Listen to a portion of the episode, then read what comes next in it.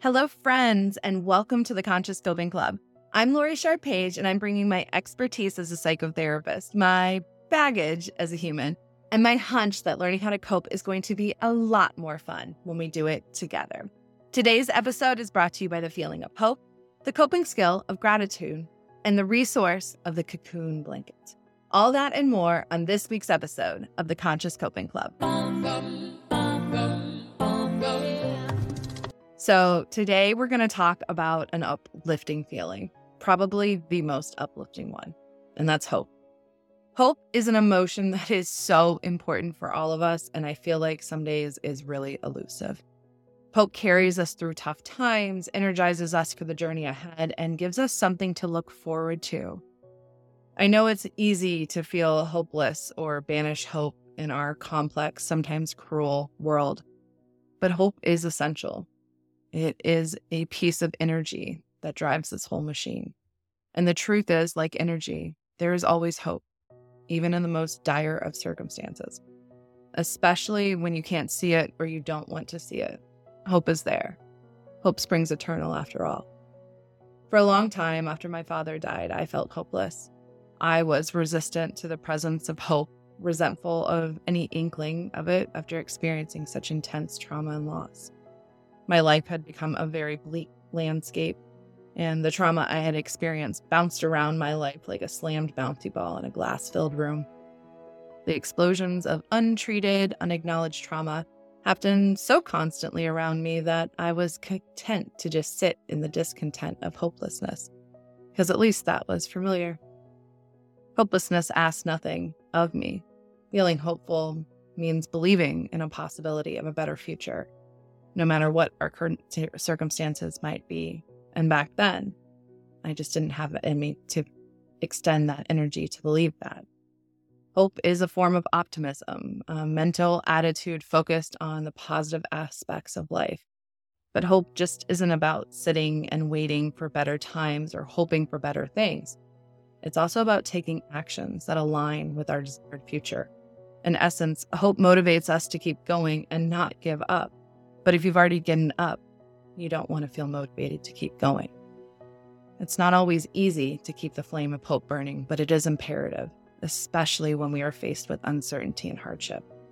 This is why it's crucial to nurture our hopefulness regularly. In our journey towards maintaining our mental health, hope is important. And we must remember that it is not invalidated by having moments of doubt, because that is a feeling too. To have hope is to know the contrast, and our doubt is the cage upon which our hope can be cultivated. But we should always invite our hope to the party every time doubt comes to play. After all, it's during our darkest time that hope shines the brightest.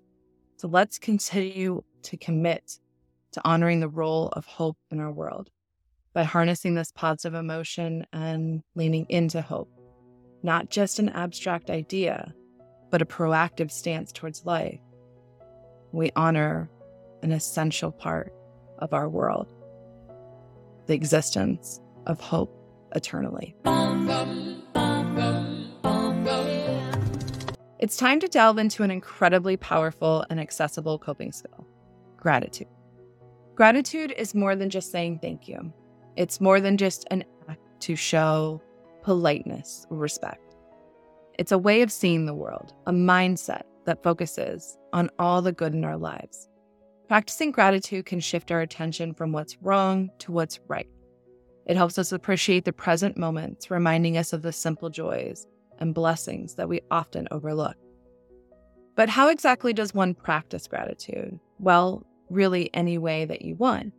It can be as simple as jotting down three things that you're thankful for each day. This is an act that has been shown to rewire our brains to focus more on the positives. You can also take an intentional moment to reflect on what in your life you're loving, what is feeling good, what small pleasures or moments of contentment have you experienced today. The smaller the better in my book, because many moments of gratitude outweigh one big one. At least I think so. Remember, practicing gratitude is not about ignoring negatives or problems in our lives. We aren't looking to invalidate our experiences. We're simply wanting to add gratitude into them. So you can be angry and you can be grateful. You can have to put down new boundaries and also still be grateful for that relationship. You can have the worst day of your life and also still be grateful for some aspects of it. It's about acknowledging both the full spectrum and scope of our experiences and gently and compassionately choosing to redirect ourselves on what we have versus what we do not. Research has shown that gratitude sows the seeds of happiness and contentment in our life. So, if those are feelings you want more of, gratitude is the tool to be using. The act of gratitude can boost our mood, improve our relationships, even reduce our stress and anxiety. It's truly a powerful tool for our mental health. And I know it may seem simple, it may even seem trite, but its impact on our well being can be profound when we practice it consistently. Because there is always something to be thankful for, even if it's just that the sky is blue and that dogs are loyal and that love, especially the love we give ourselves, is ever present. Gratitude is a skill worth strengthening, and I hope you will join me in doing so. This is a cocoon blink. And today we're focusing on how is a unique and super comfy mental health resource. So, what is the cocoon blanket? Well, the cocoon blanket is a blanket that you literally just kind of put yourself in. It's kind of like a sausage casing, and you can put yourself all the way in. And it's not your ordinary blanket. It's designed specifically with your mental health in mind. This blanket is specially crafted to offer a comforting pressure. Similar to a gentle hug, this feeling can stimulate the production of serotonin and oxytocin, our body's natural stress relievers. The use of this blanket is an example of deep touch pressure therapy, a therapeutic technique that's proven effective for easing stress, anxiety, and even helping with sleep disorders. Honestly, I get really good sleep when I wear this thing. And mine doesn't have little holes that you can put your feet out of, but they do sell those. And they also sell ones with hoods. So, Hug Sleep, the material is really nice and really comfortable. I really enjoy it. And this is their base model, and you can upgrade if you want a hood or you want to be able to get your feet out. So, why the cocoon blanket specifically? Well, it's not only about its effectiveness, but also, you know, the fact that it's a nice tool to have. It's just nice to have something to get cozy with some days. It's a resource you can easily incorporate into your daily routine or just whenever you need to wind down or have some me time wrapped up alone in a blanket. I really like it if I'm having a freak out moment and need to be hugged hard for like 30 minutes. It's a great tool for that too. Remember, conscious coping isn't always about big gestures. Sometimes it's about small, comforting ones that make a big difference.